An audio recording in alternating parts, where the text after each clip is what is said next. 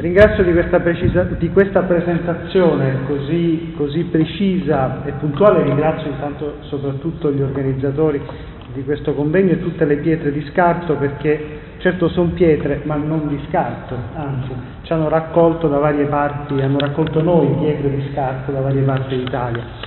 E approfitto di questa precisa e attenta presentazione per dire che eh, in realtà eh, il titolo della mia relazione è La narrazione come principio di libertà, questo è il titolo.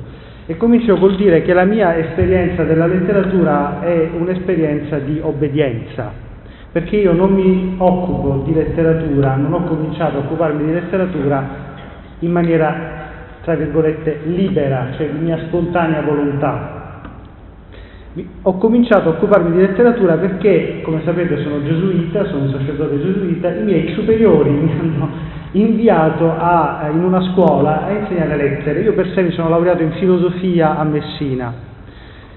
Quindi la mia esperienza della narrazione e in generale della letteratura è un'esperienza di obbedienza che però mi ha portato a una vera e propria conversione, cioè io ho abbandonato la filosofia e mi sono effettivamente eh, legato alla letteratura con un patto che tuttora eh, diciamo, rimane solido e valido e siglato addirittura dalla obbedienza gesuitica. E questo perché? Io sono un convertito, quindi, convertito nel senso convertito alla narrazione alla letteratura, dal pensiero, perché eh, la narrazione mi ha affascinato e soprattutto la narrazione così come mi è stato possibile comunicarla a uh, ragazzi, quindi ai miei alunni, che adesso sono uh, molti di loro miei cari amici e continuiamo a collaborare, alcuni sono anche qua. Veniamo alla, questa è la premessa, quindi parlo di una cosa uh, che eh, direttamente non si lega alla mia esperienza, perché per me la narrazione, l'interesse per la narrazione nasce eh, non da una libertà nel senso comune del termine, ma da una obbedienza.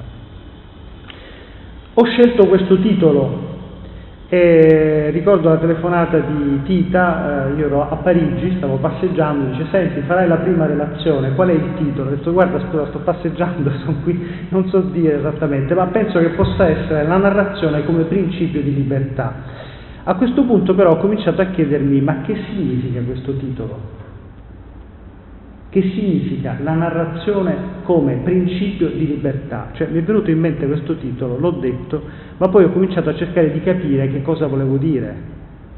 Quindi la mia relazione di oggi sarà il tentativo di spiegarvi o di spiegarmi eh, quello che eh, questo titolo vuol dire. E la difficoltà di questo titolo consiste già innanzitutto nel definire la parola principio. In principio era il racconto, questo è il titolo del, del convegno che oggi è inaugurato. Principio, mi sono detto, può significare, avete conosciuto mai persone di sani principi? Ah sì? Avete conosciuto persone di sani principi? Beh, allora sapete che cosa significa la parola principio. Cioè che significa? Significa una persona di principi morali, di, che ha dei criteri, che segue delle norme, eh? moralmente valide, dei principi corretti, accolti come tali dall'ambiente, no? dalla tradizione. Dunque immediatamente il termine principio si connette alla libertà, nel senso che criteri e norme, i principi morali, per esempio, vengono accolti e praticati. Dunque praticamente la parola principio non si connette direttamente a libertà, ma a adesione più che a libertà. Poi esiste anche un'altra forma di principio, voi conoscete i principi della matematica, alcuni, io non molto il principio di non contraddizione. Avete presente che cos'è? Ecco. Il principio dei vasi comunicanti o qualcosa del genere, la norma non so come si definisce. Bene, che significa? Ci sono alcuni concetti fondamentali di una scienza o di una teoria. Allora a questo punto se parliamo dei principi della matematica la libertà l'abbiamo completamente persa. Possiamo, la definizione di principio sfugge completamente al campo della libertà. In questo senso quindi dire che la narrazione è principio di libertà significherebbe sostenere che per essere veramente liberi occorre imparare a raccontare. Che ve ne sembra? Cioè tu non sei libero se non impari a raccontare. Vi sembra vera questa cosa? Io non lo so, cioè non so se accettare o meno questa definizione. Certo però è suggestiva. Veramente dunque la narrazione è una norma, cioè un criterio per la libertà personale. Una persona è veramente libera solamente se è in grado di raccontare qualcosa di sé e del mondo?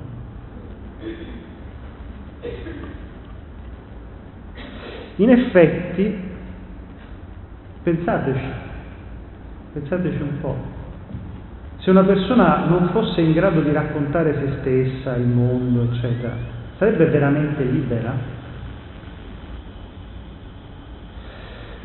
A ben pensarci, dicevo, è un dato di fatto che una delle primissime libertà a essere interdette nei regimi dittatoriali è proprio la libertà di espressione e dunque anche di narrazione. C'è dunque, che lo si voglia o no, un legame preciso e stringente tra la narrazione e la libertà cioè se posso raccontare significa che sono libero di farlo, questo appunto è una cosa certa. Ma forse è proprio vero che per essere liberi sia in qualche modo necessario quindi imparare a raccontare e a raccontarsi. Del resto quante volte abbiamo raccontato qualcosa di profondo di noi a un amico e ci siamo sentiti non solamente più sollevati, ma anche più liberi interiormente. Vi è mai capitato un'esperienza del genere? Di raccontare qualcosa a una persona cara, di cui potevate fidarvi, e di sentirvi dopo non solo più sollevati, ma proprio più liberi. Bene, questa è la prima definizione di principio, come criterio, come norma. Ma per principio si intende anche un'altra cosa, cioè in principio Dio creò il cielo e la terra. Che significa? L'inizio. Il principio di una cosa è l'inizio di una cosa. Quindi l'inizio è il momento aurorale, l'aurora, l'avvio, qualcosa senso il quale non ci sarebbe tutto il resto. In questo senso potremmo dire che la narrazione è l'inizio della libertà, cioè nel momento in cui io racconto, lì si apre, si dispiega di fronte a me uno spazio di vera libertà. Nel momento in cui io comincio a raccontare, lì si apre uno spazio in cui io posso essere libero. Io entro in uno spazio che mi affranca da qualcosa che mi costringe per essere veramente libero. Domanda. E da che cosa mi libera la narrazione?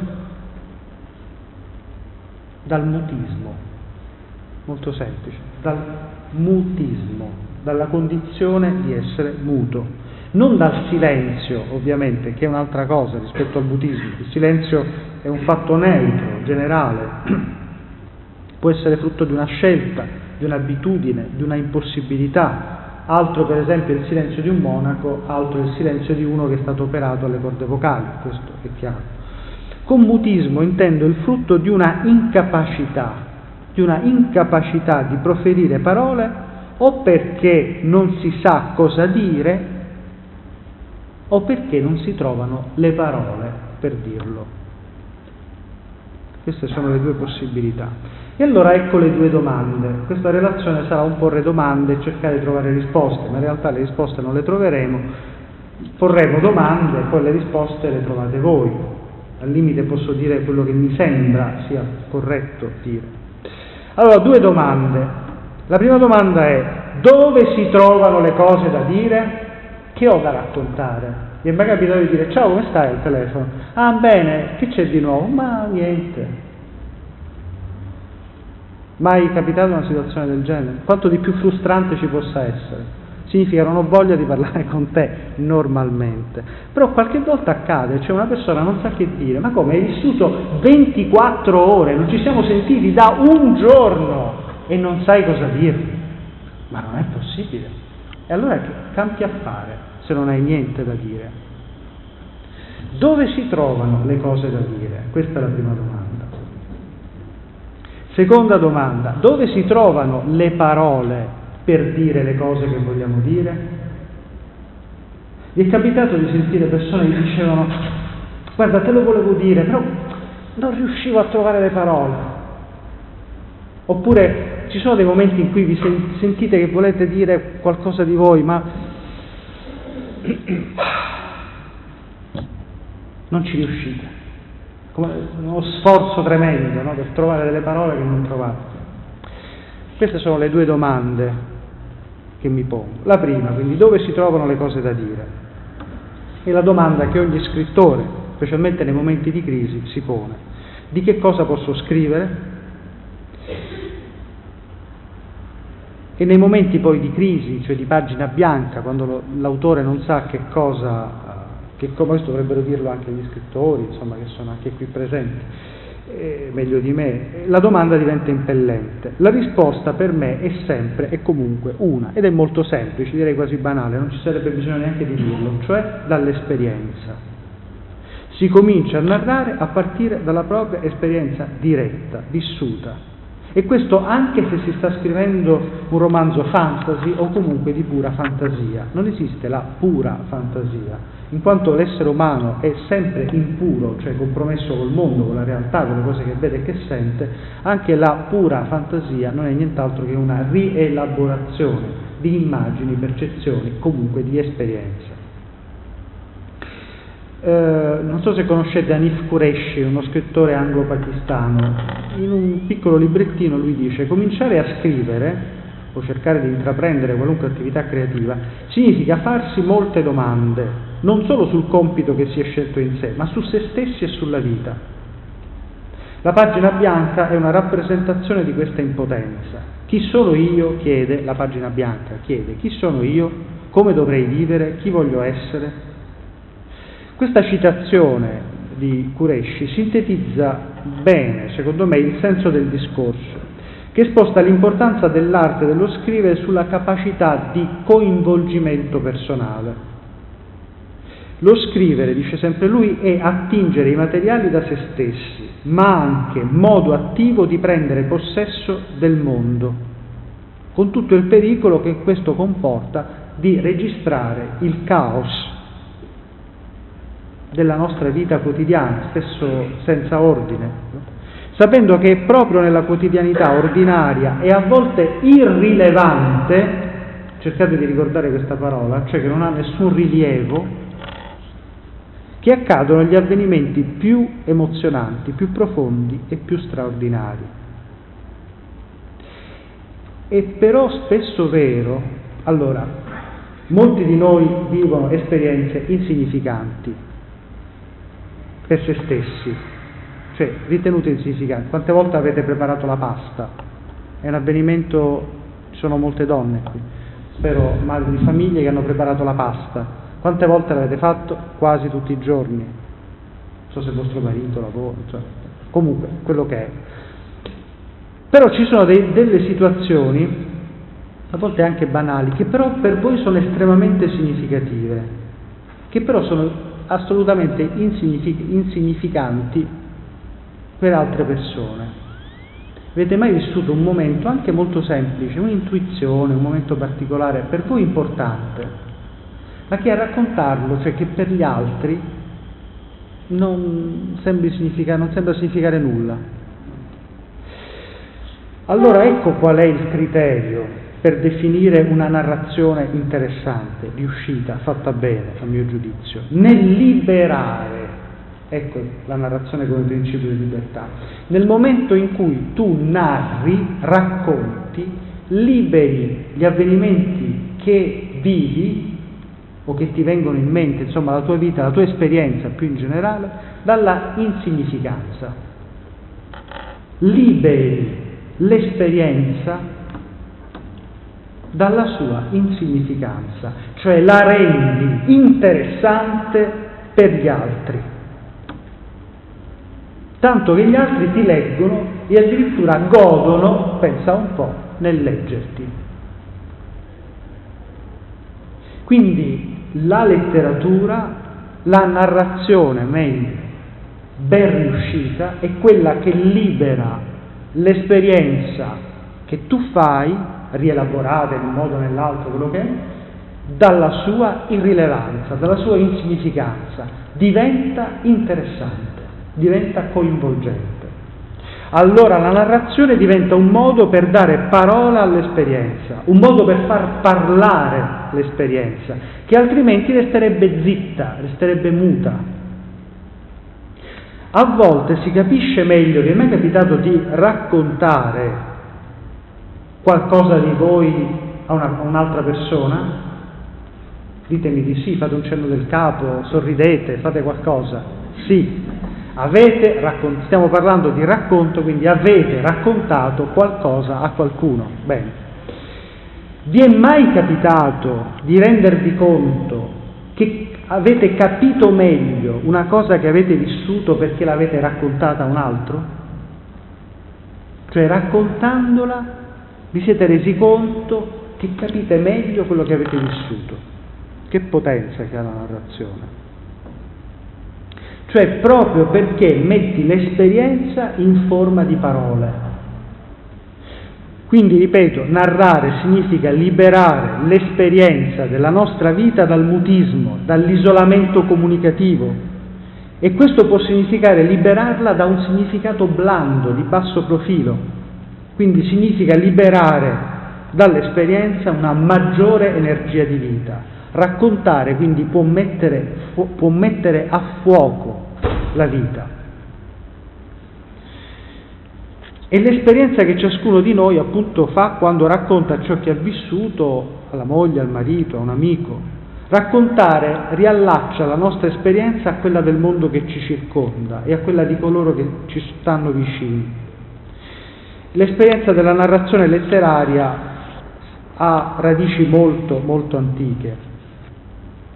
Ed è un bisogno che emerge con candore e nostalgia sin da quando, come già è stato detto, da bambini si percepisce il gusto della storia letta ogni sera che accompagna anche poi successivamente magari le lunghe eh, chi, ha, chi, ha, figli giovani, adolescenti lo sa bene, gli adolescenti lo sanno bene, e quindi accompagna poi nella crescita le persone e da qui i lunghi racconti, le lunghe telefonate no? tra adolescenti, raccontarsi tutto nei minimi particolari, nei minimi dettagli, eh, che non è una, una, una, dimensione solo adolescenziale, anche a me capita di fare cose del genere, quindi di raccontare la vita per filo e per segno anche di una giornata e che segue la storia dell'evoluzione umana da sempre. A volte bastava un fuoco acceso per radunare le persone eh, in modo che queste potessero raccontarsi storie. Quindi l'uomo racconta storie, conclusione, per, di questo punto, racconta storie per liberare la sua storia dal rischio di una muta insignificanza, dal rischio della sua soffocante incomunicabilità. Questa è la mia risposta alla prima domanda, ehm, dove si trovano le cose da dire. Si trova nell'esperienza ordinaria e il fatto che tu le racconti significa la liberazione di questa esperienza dalla sua insignificanza, dalla sua incomunicabilità. Seconda domanda. Dove si trovano le parole? Dove si trovano le parole per dire l'esperienza che si vive? Dove si trovano le parole in grado di liberare l'esperienza dal suo silenzio muto? Invocava la poetessa Ingeborg Bachmann, grande scrittrice, eh, nel suo salmo numero 4, dentro la conca del mio mutismo metti una parola. Una bella invocazione, dentro la conca del mio mutismo metti una parola. Certamente chi ha un'ampia esperienza di lettura ha a disposizione anche un ampio vocabolario di espressioni, quindi se uno legge molto, normalmente ha un vocabolario, una capacità di espressione più ampia rispetto a chi non è a contatto con, con la letteratura. E, e, questo lo diamo per scontato. Ma d'altra parte il primo linguaggio che l'uomo ha a disposizione è la lingua madre, cosiddetta lingua madre, perché si chiama lingua madre? Probabilmente perché la si apprende dalla madre, dalla mamma, a sua volta il linguaggio fa da madre, cioè genera la nostra capacità di pensare. Eh, un teologo, Karl Rahner, definisce la, la, parola ordinaria, quella che noi utilizziamo tutti i giorni, come la saggia parola della vita quotidiana, la parola buona e cordiale in cui ciascuno può esprimere se stesso. Ed è una bella definizione. La parola buona e cordiale in cui ciascuno può esprimere se stesso. Questo linguaggio, cioè il linguaggio che noi parliamo tutti i giorni, può essere sciatto, oppure troppo artificioso, oppure semplice, ma a volte anche preciso, incisivo, profondo. Ma a questo punto si sentono spesso espressioni come vorrei dirglielo ma non trovo le parole. Quindi il linguaggio comunque lotta per l'espressione, per guadagnare espressione. Sembra che in certi momenti la nostra vita sia carica di esperienza, ma non trovi le parole per dirsi, per comunicarsi. In questi casi, quando voi volete comunicare voi stessi la vostra esperienza, non intendete fare letteratura, tra virgolette, no? Cioè quando telefonate a un'amica, in genere non intendete declamare dei versi, no? Cioè, capita, Alda Merini fa così per esempio, telefona, chiama un amico, prendi carta e penna e comincia, e allora, vabbè. ma insomma sono casi più unici che rari, in genere non penso in questa sala ci siano persone che telefonano agli amici per declamare versi o per fare letteratura, oppure prendi nota di quello che ti dico e comincia a raccontare sapendo che poi l'altro scrive, trascriverà fedelmente. Spero che non ci siano questo tipo di persone in questa sala, almeno. Però certamente però certamente ci sono dei casi in cui noi cerchiamo le parole giuste, non le parole elevate, le parole colte, le parole belle, ma le parole giuste. E non è detto che la parola giusta sia necessariamente bella. E questa ricerca della parola giusta è una ricerca intimamente letteraria. Pensiamo agli sforzi per scrivere i biglietti di amore che oggi non si scrivono più normalmente o si scrivono nei diari, si scrivono i messaggini, che sono una conferma ulteriore di questa cosa, perché il messaggino mi pare che possa raggiungere i 160 caratteri, se non vado errato. Quindi tu devi esprimere tutto il tuo sentimento, il tuo cuore, in 160 caratteri.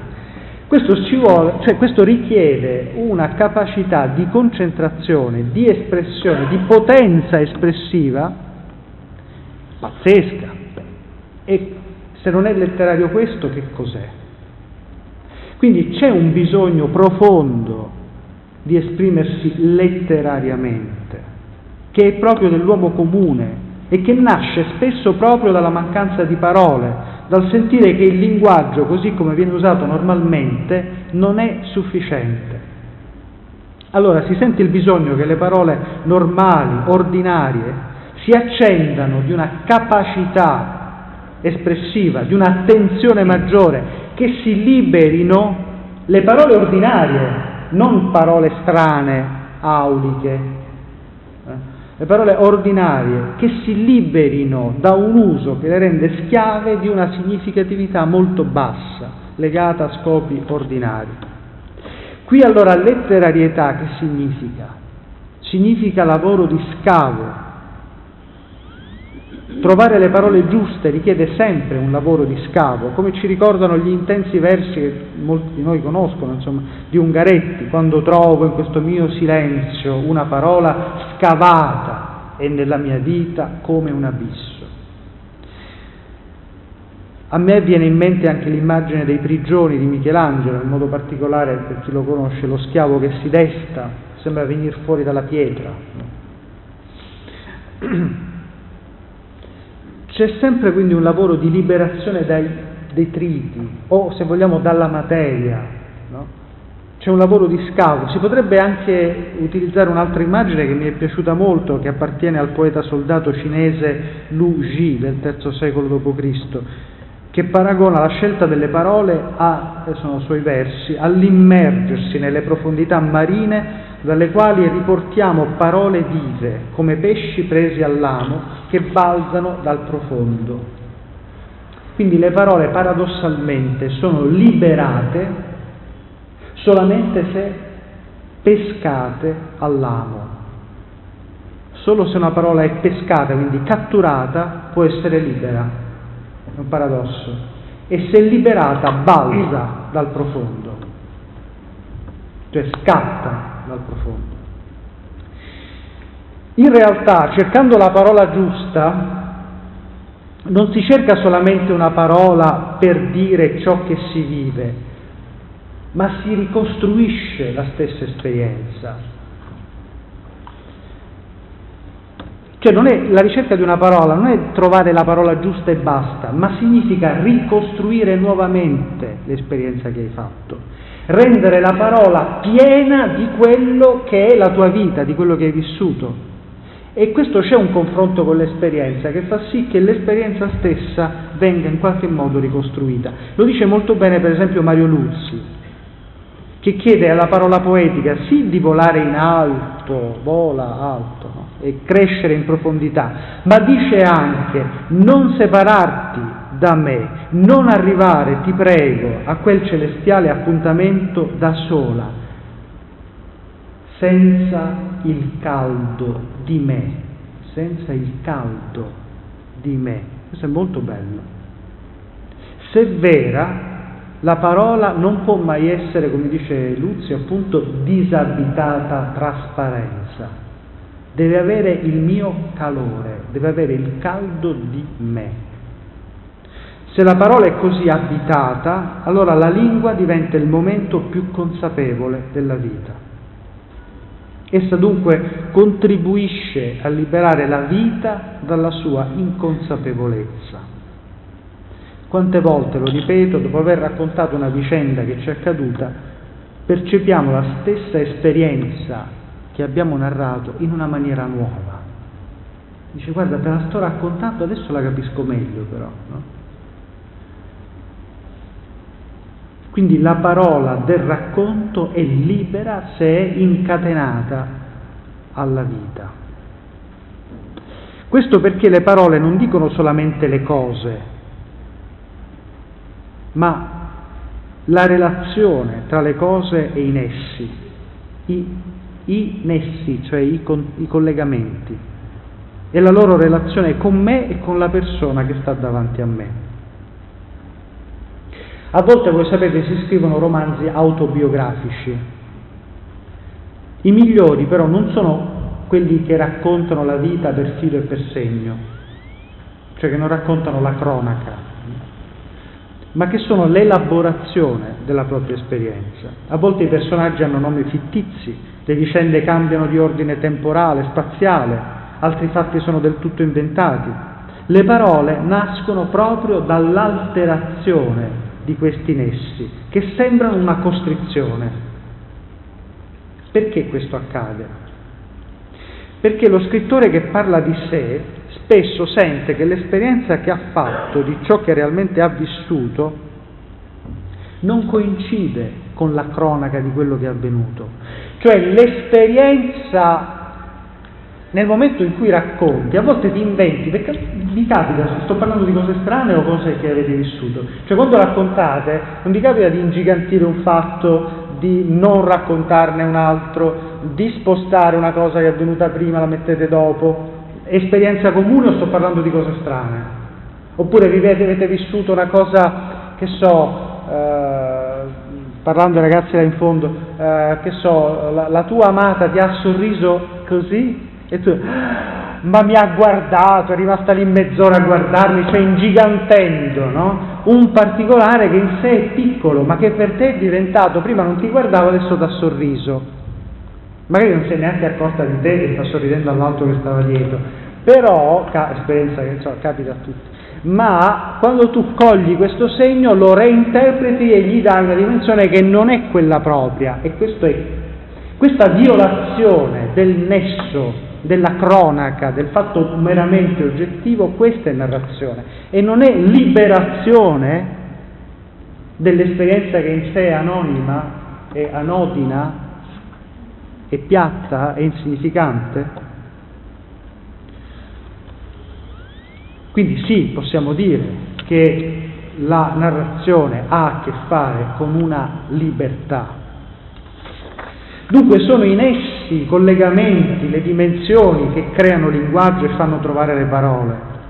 A volte addirittura, in certi momenti, si arriva a creare un linguaggio, addirittura a trovare, per dire non riesco a dirlo con le parole che ho e quindi me le invento, me ne invento di nuove di inesistenti. Allora un autore come Giovanni Testoi, per esempio, in opere come Factum Est, che eh, dà voce balbuziente all'esperienza di un bambino nel grembo della madre e il bambino non ha parole e quindi si inventa un bla bla bla bla bla bla, cri, cra, criserà, cra, cra, cri, bla. Eh. O, o, anche Giovanni Testoi in Exitu, dove esprime il monologo disarticolato di un drogato, o ancora l'impasto linguistico di Stefano D'Arrigo in Orcino Sorca, o la poesia splendida di Gerald Malley Hopkins. Si tratta di semplici esempi che dicono però la necessità di trovare un linguaggio e parole nuove ogni volta che ci si trova davanti a un'esperienza che richiede uno scatto di conoscenza, uno scatto conoscitivo, uno scatto morale. Quando ti rendi conto che non hai più le parole per dirle ma le vuoi dire, allora ti inventi persino le parole. Vi sembra un'esperienza così strana e altamente letteraria? No. Perché? Chi ha avuto dei bambini tra di voi, o chi ha avuto a che fare con bambini piccoli, cosa fa? Discorsi al bambino piccolo? No, normalmente. E cosa fa? Pucci, pucci, pucci, pucci, pucci, bello! No? Eh, bello in italiano non significa nulla, no? significa bello, però non dici bello così. E cominci a fare questa specie di linguaggio balbuziente, eh, proprio l'altro giorno mi è capitato di fare un discorso con una bambina, eh, ma tutto oh la la la la ecco, una cosa del genere. Questo gorgheggio è comunicativo o no? Ma certo che è comunicativo. E dice cose, dice cose, cose, non dice cose, dice nessi, connessioni. Quindi questo narrare disarticolato, diciamo, creativamente linguistico, salva dall'incomunicabilità. Si presenta come un lento ma sentito processo di liberazione profonda, cioè libera dal caos dell'incomprensione. Questo lavoro sul linguaggio è una liberazione dal caos confuso e indistinto. Quindi guai, guai a diffidare dalla capacità espressiva del linguaggio. Al contrario, il linguaggio libera il pensiero. Qualcuno dice ho un pensiero talmente ricco che le parole non sono in grado di esprimerlo, oppure come se il linguaggio fosse una specie di cassetta degli attrezzi per dire il pensiero che vale molto di più del linguaggio, perché noi possiamo pensare qualunque cosa, però il linguaggio a volte ci costringe. Questa è una stupidaggine. Il linguaggio libera il pensiero. C'è una, un grande autore eh, poco conosciuto ancora in Italia, francese, Lavelle, Lavelle eh, che in un libro dice, la parola della scrittura si intitola, è legittimo dire che il linguaggio incatena il pensiero, è legittimo dire che il linguaggio incatena il pensiero, il che è ugualmente vero in due sensi, in quanto gli impedisce di sfuggire e ne costringe il libero gioco. Ma è vero anche che lo libera perché senza costrizione il pensiero resterebbe prigioniero entro i limiti del possibile, senza poter accedere all'universo nel quale noi siamo. Cioè il linguaggio libera il pensiero e gli rende la grazia di poter entrare nell'universo nel quale tutti noi viviamo. Quindi concludo. Si può leggere tutto questo che ho detto fino adesso come cioè la, quello che ho detto sulla narrazione come l'inizio di una libertà, la libertà di raccontare l'esperienza, salvandola dalla sua fredda incomunicabilità. Il gesto di raccontare esprime una fiducia radicale nel linguaggio e capaci, nella capacità delle parole di dire l'esperienza che viviamo. Ovviamente questo vale sia per il discorso scritto sia per il discorso orale, per il racconto orale. Non c'è esperienza umana che sia, attenzione, questo è il senso profondo e ultimo de- delle parole che sto dicendo, al mio giudizio. Non c'è, non esiste esperienza umana che sia realmente indicibile, inenarrabile, indefinibile in un modo o nell'altro. Una cosa è dire che un'esperienza è talmente ricca da essere inesauribile, a tal punto che le parole non possono esaurirla nella sua ricchezza. Per cui uno per esempio starebbe lì a raccontare dieci volte quello che ha vissuto. Altro invece è dire che non la si possa raccontare, che non la si possa dire. Ho vissuto una cosa che non ti posso dire. Quando uno mi dice questo, cioè che non ha le parole per dirmi l'esperienza che ha vissuto, io credo che non abbia vissuto alcuna esperienza. Se tu non trovi, capisco che è forte quello che sto dicendo, ma quando eh, tu non trovi nessuna parola per poter dire e poter accennare all'esperienza che hai fatto, può darsi che tu non abbia fatto in realtà alcuna esperienza. E Lavelle diceva, scriveva, occorre diffidare di coloro che massimamente prediligono i propri movimenti dell'anima e si rifiutano di portarli alla luce del giorno. È segno di una grande compiacenza verso se stessi, che non è mai scompagnata, scom- non accompagnata, quindi da altrettanta fiacchezza e inerzia. Una persona che non ha parole è una persona che non fa esperienza di niente. È vero invece che quando si ha qualcosa da dire, allora sì che veramente si mette in atto un processo di liberazione. E allora in quel momento, nel momento in cui vivi qualcosa veramente, che sia semplice, quotidiano, ordinario, straordinario, non importa, allora quando si ha qualcosa da dire, quando hai qualcosa da dire, trovi sempre, dico sempre, le parole per dirlo. Grazie.